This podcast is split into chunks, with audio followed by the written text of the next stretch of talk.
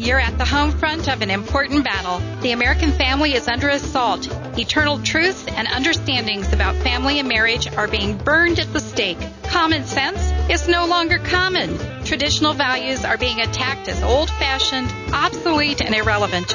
Join us in the battle. Share, learn, and teach, adding your voice to the dialogue. Today at the home front. Welcome to the home front. This is Jane.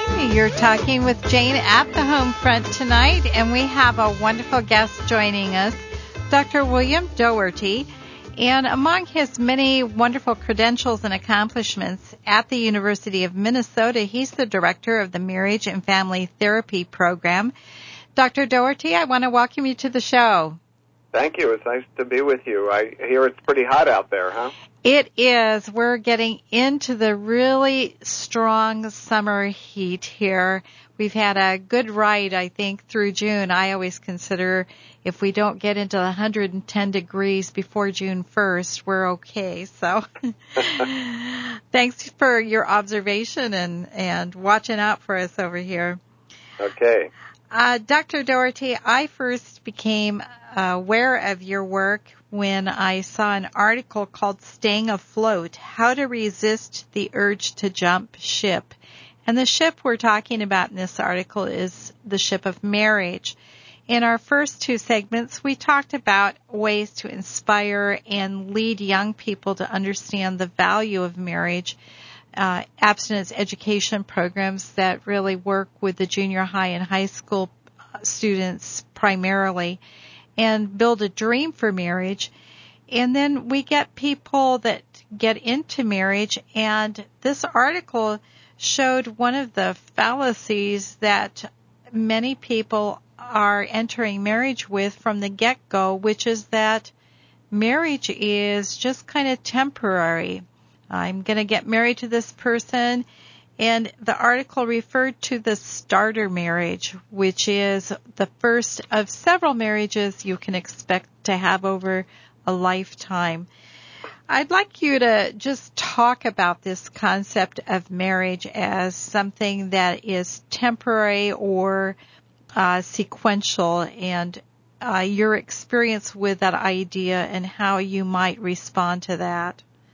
Yeah, it it was an idea that um, was um, it came out of the 1960s, and it was sort of uh, elite culture. Margaret Mead and others, uh, famous anthropologists, talked about that.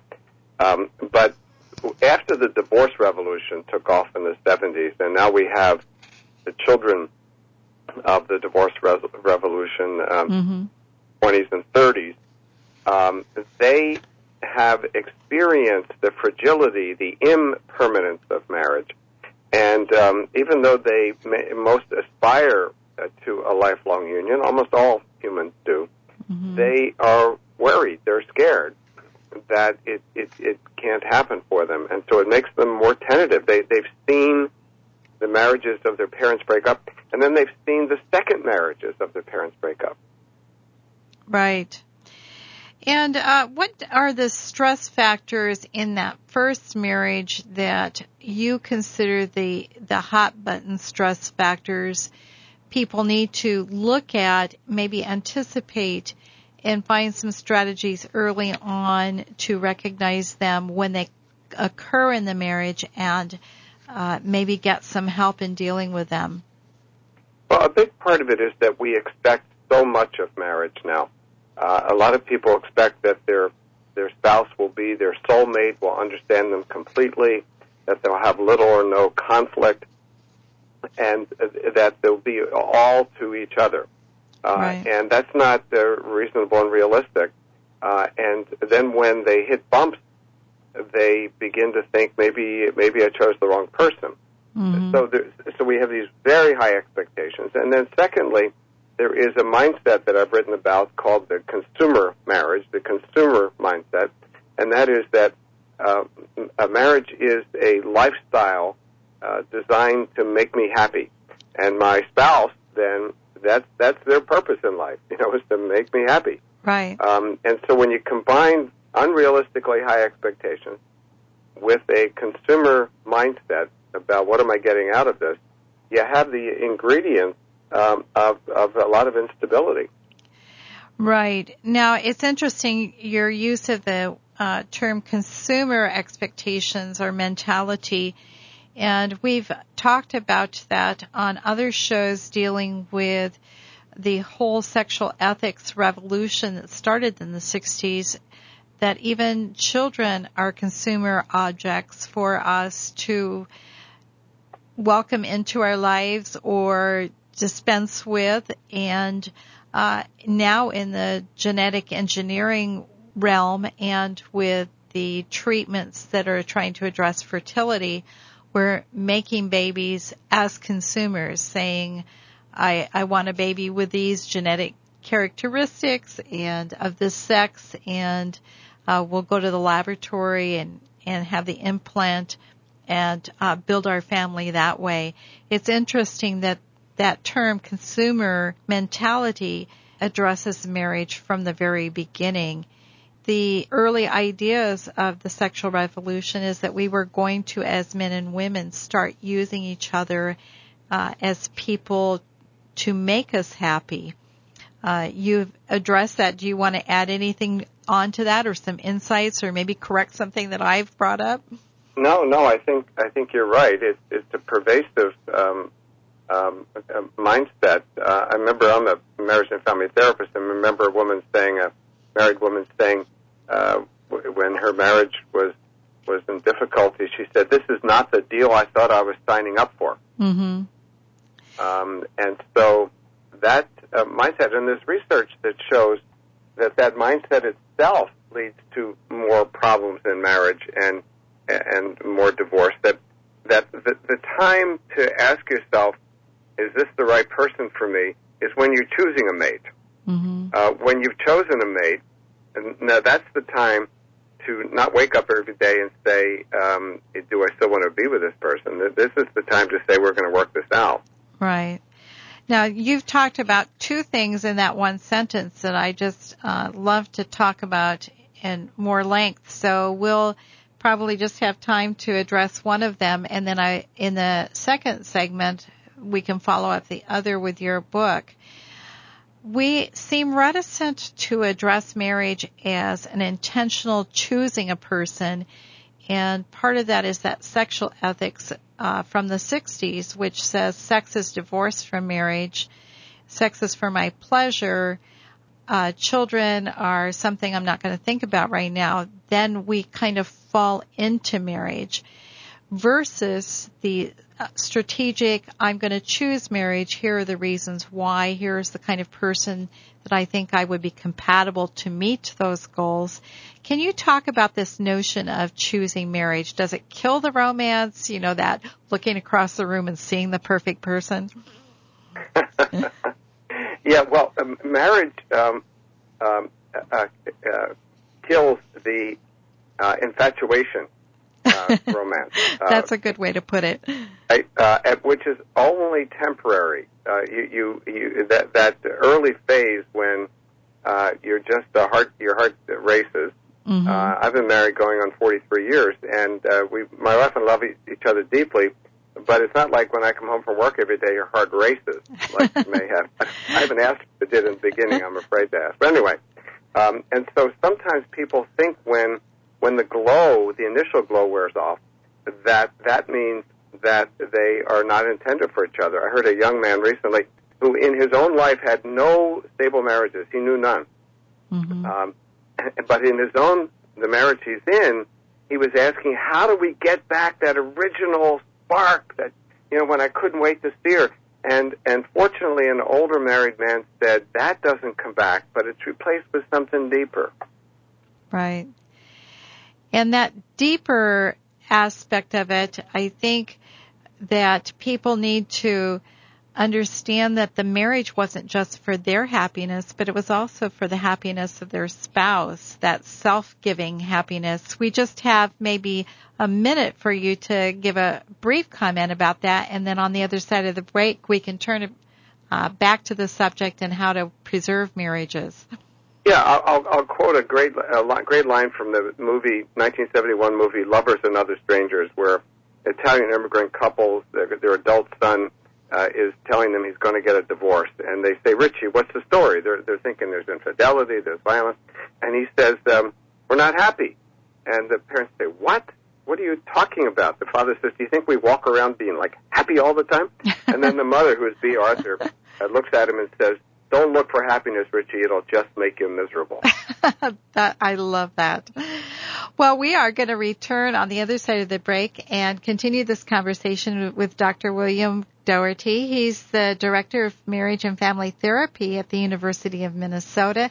And he wrote a wonderful book encouraging and giving practical tips to couples on how to preserve and maintain that marriage that they've started. This is Jane from the home front. Join us on the other side of the break. This is KFNX 1100 AM Independent Talk. We'll be back in just a few minutes.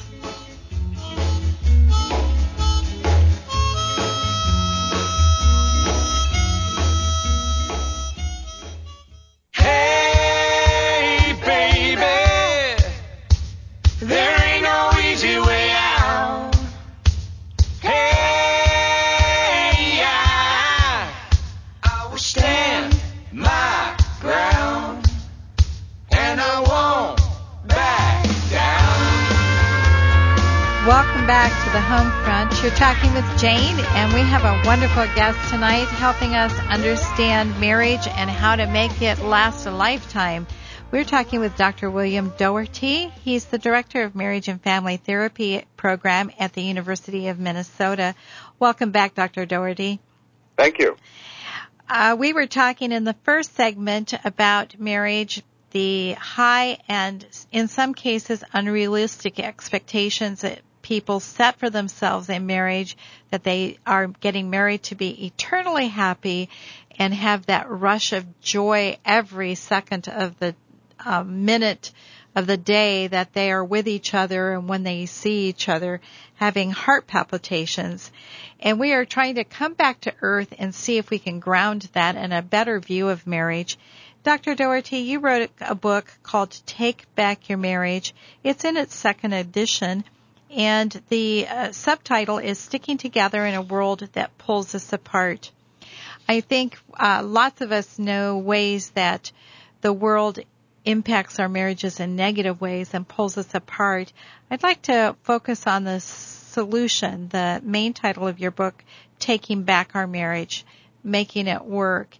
Can you give us a, uh, an idea of the maybe the top couple of forces that people typically can expect to encounter in their marriages and give them an idea of why there is still hope that when you run into this barrier, like we were ending the last segment, that your marriage is still viable, it still can continue. You just need to grapple with this issue. Yeah, the, the, the first one I'd say happens to nearly all marriages, and then you have to find out a way to resist it and that's the the gradual drift mm-hmm. uh, of uh, of a relationship uh, towards less spark and less um, less connection over time because of the busyness of life, the jobs, when you have children, mm-hmm. people's individual hobbies. So I, I live here uh, right outside St. Paul, Minnesota, and so the analogy I use here is that getting married is like uh, putting your canoe into the Mississippi River up here at St. Paul and if you don't paddle, you go south. So what happens is people get married in the rush of all these good feelings. They put so much energy into the relationship. Their, you know, their family and friends have surrounded them to, you know, launch launch the boat. Right. And then, um, then they they coast. Okay, they they think, well, we have plenty of, you know, plenty of gas in the in the engine, and you know, and right. we're gonna we're gonna be fine. And so there is a gradual erosion of that energy for the relationship that happens to nearly all couples. And then the thing is, when you realize it's happening, what do you do then? Do you just say, well, I guess this is how it's going to be? Uh, um, you know. I'll put my energy somewhere else. Um, maybe there's something wrong with my marriage. Or do you do what a lot of my book Take Back Your Marriage is about, is create uh, uh, rituals, create opportunities for connection. So, for example, most people fall in love through dating. They spend time alone together doing things they enjoy, having conversations, right? Nobody Right. nobody gets married without successful dates, right? Right. Right. So well, what do we do after we get married? What a lot of people do is stop dating. When I lived in Oklahoma, I saw a couple uh, in therapy who had been married for 12 years, and they were a, a beautiful couple. They were very good looking. They were athletic looking. And I asked them how they met, and they met on a country western dance floor. And I said, I bet you two are good. And they said, Yeah, yeah, we were pretty good. In fact, they told me that other couples used to form a circle around them and, to, and watch them dance. Wow. And then I said, innocently, Well, when was the last time you danced? Well, when do you think? At the wedding reception 12 years ago. 12 years, huh? Okay? And that, that's a metaphor for what happens Yeah. in marriages. And so it's a matter of putting back, you know, um, the, you know, when, when, when the gasoline leaks, it always does, you know, you put back in. Right. It's interesting because you are so correct that our lives are very busy and we set priorities and when we're dating, that dating is a priority. And just as you aptly described it, when we've accomplished the marriage, then Mhm. then it comes off the list and we don't put it back on. Just everything else slides to the top and we forget that that giving part of that relationship has to continue. What's a, the second uh, area that you think that couples need to expect is going to challenge them as their marriage continues over the years? Yeah, a second one is really um, having um, uh, friends, sometimes family, uh, media, sometimes even a counselor, um, who are uh, who are forces that pull you apart. Um, one of the things that I've created recently with my daughter is something called marital first responders training, and what Okay. we've what we've done a study where we've we've we found that the majority of Americans have confided in somebody about their their marriage, uh, and uh, and sometimes they don't get such very good input from people around them. So you you may be complaining to your your girlfriend who uh, takes your side, who, Okay. does, who thinks you're perfect, and who says things to you like, you know, you deserve a lot more than that. You deserve you deserve a husband who does his fifty fifty around the house, right? Right. And this kind of this can erode, particularly if you have a consumer mindset. Anyway, it's like somebody telling you you didn't get a good deal on your car. Uh, so there are there are people around us who are not necessarily friends of our marriage. They may be friends of you personally, but not friends of your marriage. And so, what to do with that is to have friends of your marriage, relate to people as a couple. The more couples have couple friends, the more they relate to extended family and others as couples, it tends to be a kind of a bonding thing. If you only have single friends who don't know your spouse, um, it, it may be that some of those folks are going to kind of pull you apart when you're having problems. Can you also, with respect, because I know you're in the profession of working as a professional with troubled marriages, can you address the notion that there are many counselors out there that don't see maintaining a marriage as a viable goal once it's one person comes to them that's very unhappy or distraught? How do people get a counselor that can recognize those disastrous reasons why you may need to marry end the marriage if there's physical abuse or those kinds of things or the couple just simply needs to get strategies and help and make it through and then redevelop that happy marriage that they want. Yeah, the, the, the, the problem is that counselors have been trained to be neutral about whether the marriage works or not.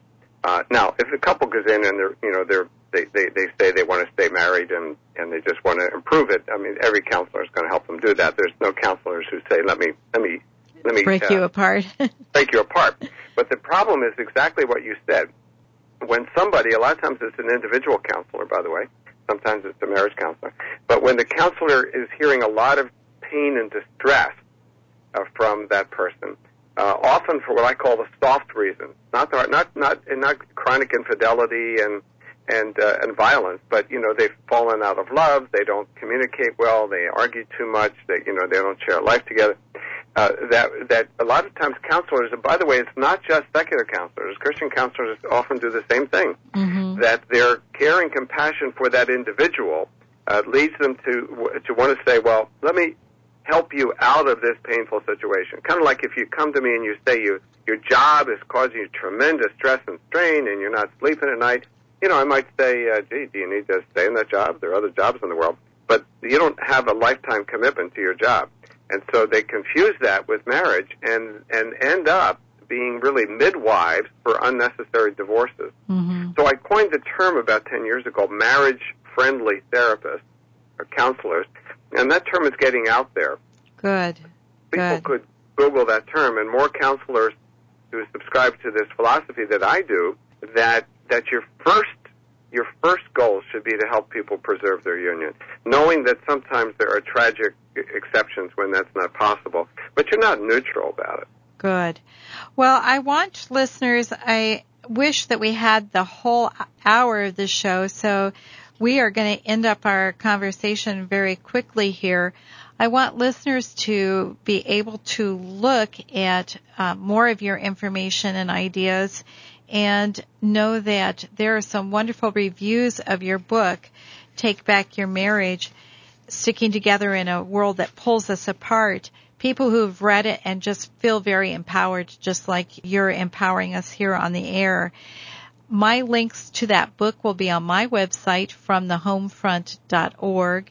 And Dr. Doherty has his own website and a bio of Dr. Doherty is also posted on my website that will direct you to his author's link.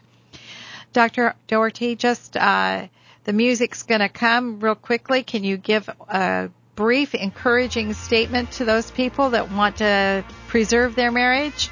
It's worth it. Hang in there. It can be hard times, but people who, who work it out, who stay together, are usually very, very happy they did. Thank you so much for your time tonight. We've enjoyed having you on the show, and hopefully down the road we'll get to talk with you again. This okay, is thank you. I enjoyed it. Great. This is Jane from the Home Front, 1100 AM KFNX Independent Talk. Thanks for being with us here. Check us out at the website from thehomefront.org.